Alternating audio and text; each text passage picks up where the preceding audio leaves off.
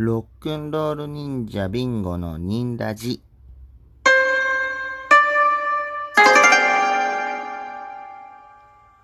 はい、こんばんは。えー、ロックンロール忍者でドラムをやってます。ビンゴです。よろしくお願いします。はい。これはですね、えー、ロックンロール忍者の活動報告や、えー、まあ僕、ビンゴの、えー、まあ個人的なことだったり、まああと質問だったり、感想だったりに答えていけたらなと思ってやってます。はい、えー、ロックンロール忍者はですね、まあ、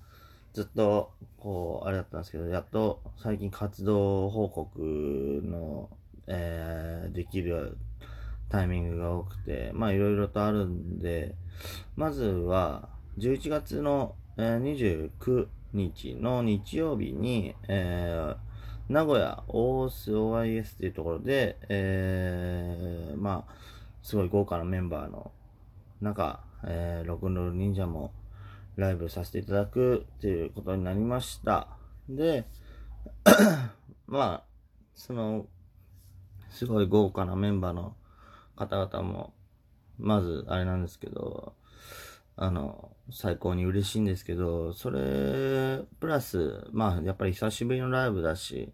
ね、こういう時期で、なかなか人、まあみんなの前でこうできるっていうのはないんですけど、まあそういう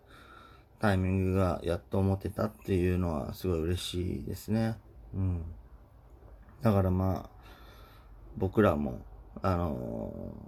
ーまあちょくちょく練習したりして、まあニンニンと日々、あのーそのライブを盛り上げれるように、あのーいろいろ練習してるので、すごい楽しみにぜひしててください。はい。あとですね、えー、まあ YouTube の動画を3本ぐらいバカーンと、あ、あのー上げたんですけど、まあ1本は、あのー動画で、まあ活動報告という形で、僕と、えー、ゆうちゃん、あのベースボーカルのゆうちゃんと、二人で、あの撮った動画が1本と、あと、前編後編に分けてですね、あの、ビックリマンチョコの鬼滅の刃コラボの、えー開封動画120個をあげましたね。まあ、ああいうのをやったのが初めてで、なんか大丈夫かなとか思いながらやったんですけど、まあ、終始楽しく、あの、やれて、で、出来上がった動画とかを見たけど、まあまあ、あの、いい感じでできたのかなっていうか、こんな感じかなって感じでやってますね。あのもう全部手探りで、あの、やったんであれなんですけど、はい。で、まあ、その動画の中でも言ってるんですけど、まあ、そのシールをね、120個、はい。で、一応コンプリートできたのが、1セットだけ。だから120分の1のシールがあって、そう。で、それ、1セットを、えー、確か、まあ YouTube 見てもらったら、あれなんですけど、まあインスタとか Twitter とかでやり取りしてもらったら、その中から、えー抽選で1名の方にあげようかなっていう感じで、あのー撮ってるので、ぜひチェックして、まあ、気になる方とかは、あのー見てください。はい。で、えー、まあ、最近の僕の、あの、活動というか、あの、報告は、えー、そうですね。まあ、その120個の動画、120個の開封動画っていうのがすごい楽しくて、うん。まあ、なんか久しぶりにビックリマンチョコを手に取ったし、うん。あと、なんか、まあ、その動画の中でも言ってるんですけど、ね、なんか最近のビックリマンチョコはなんかピーナッツアレルギーの子供とかが多いからピーナッツが入ってないとか言って、うん、ちょっと食べてみたりとかもしたんですけど、全然、あ、本当だと思って。昔多分入ってましたよね。うん。なんか、でもやっぱりそういうところもこう、どんどん改良してってんだなと思って、はい、びっくりしました。なんか僕、その、まあ本当に鬼滅の刃を見てなくて、全くそのキャラクターのあれがわかんないでやったんで、だから逆にその、まあレアって呼ばれるカードが4種類あって、その、どれもがこう、元のビックリマンの人気のキャラクターと、その鬼滅の刃のキャラクターが合体してるっていうシールなんですけど、そう、だスーパーゼウスとか、ね、あの、十字架天使とか、そういう、あの、方が僕は知ってるっていう、そ、そっち側だけ知ってるみたいな感じだったんで、うん。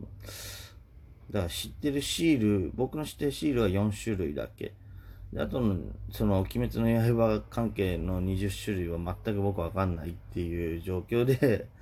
まあ、撮ったんで。で、ゆうちゃんがね、すごく、こ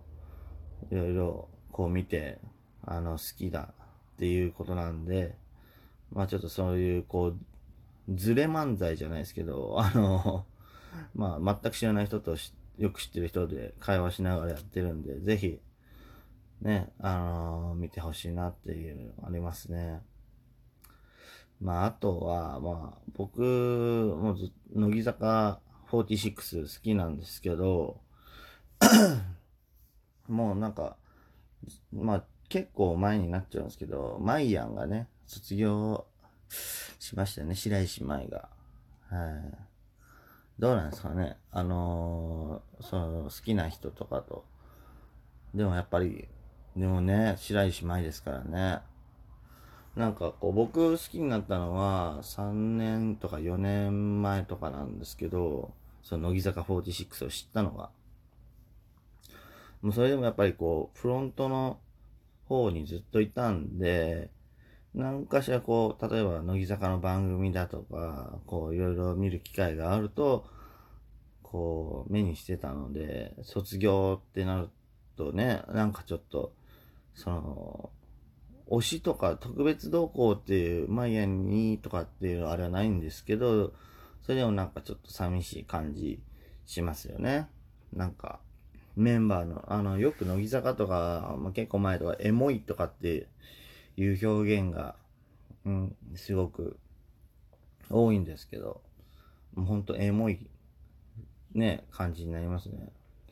なんか、年なんかな？なんかわかんないですけど、すぐ泣いちゃうんですよね。その、なんか、マイアンの卒業のなんかこう、で、メンバーと思い出を話すみたいの見ても泣いちゃうし、うん。なんか そういう感動するのが散りばめられてたりするともうすぐ、あの、涙いっちゃうんで、はい、あかんなと思いながら、でも、ね、感動するやっぱいいなとか思いながら ですね。で、まあいつも、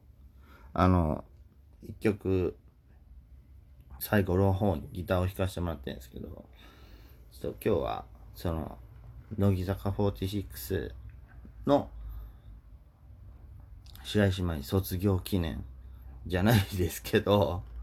まあ、あの、聞いてください。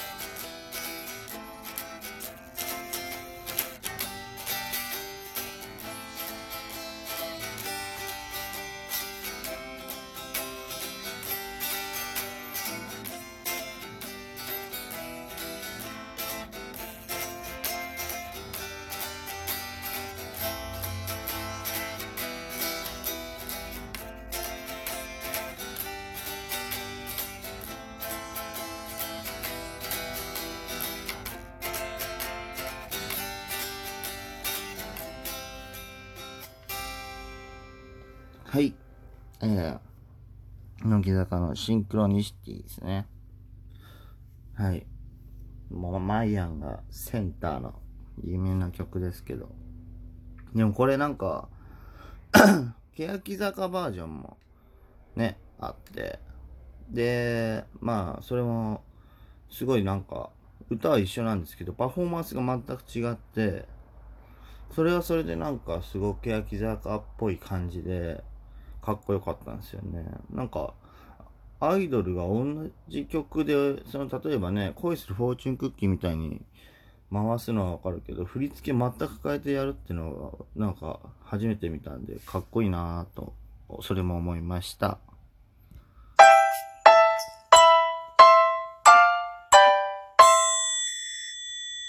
はい。えー、今週も、ロックンロール忍者ビンゴのニンダジ、えー、聞いていただいてありがとうございます。また、来週もぜひ聞いてください。ニンニン。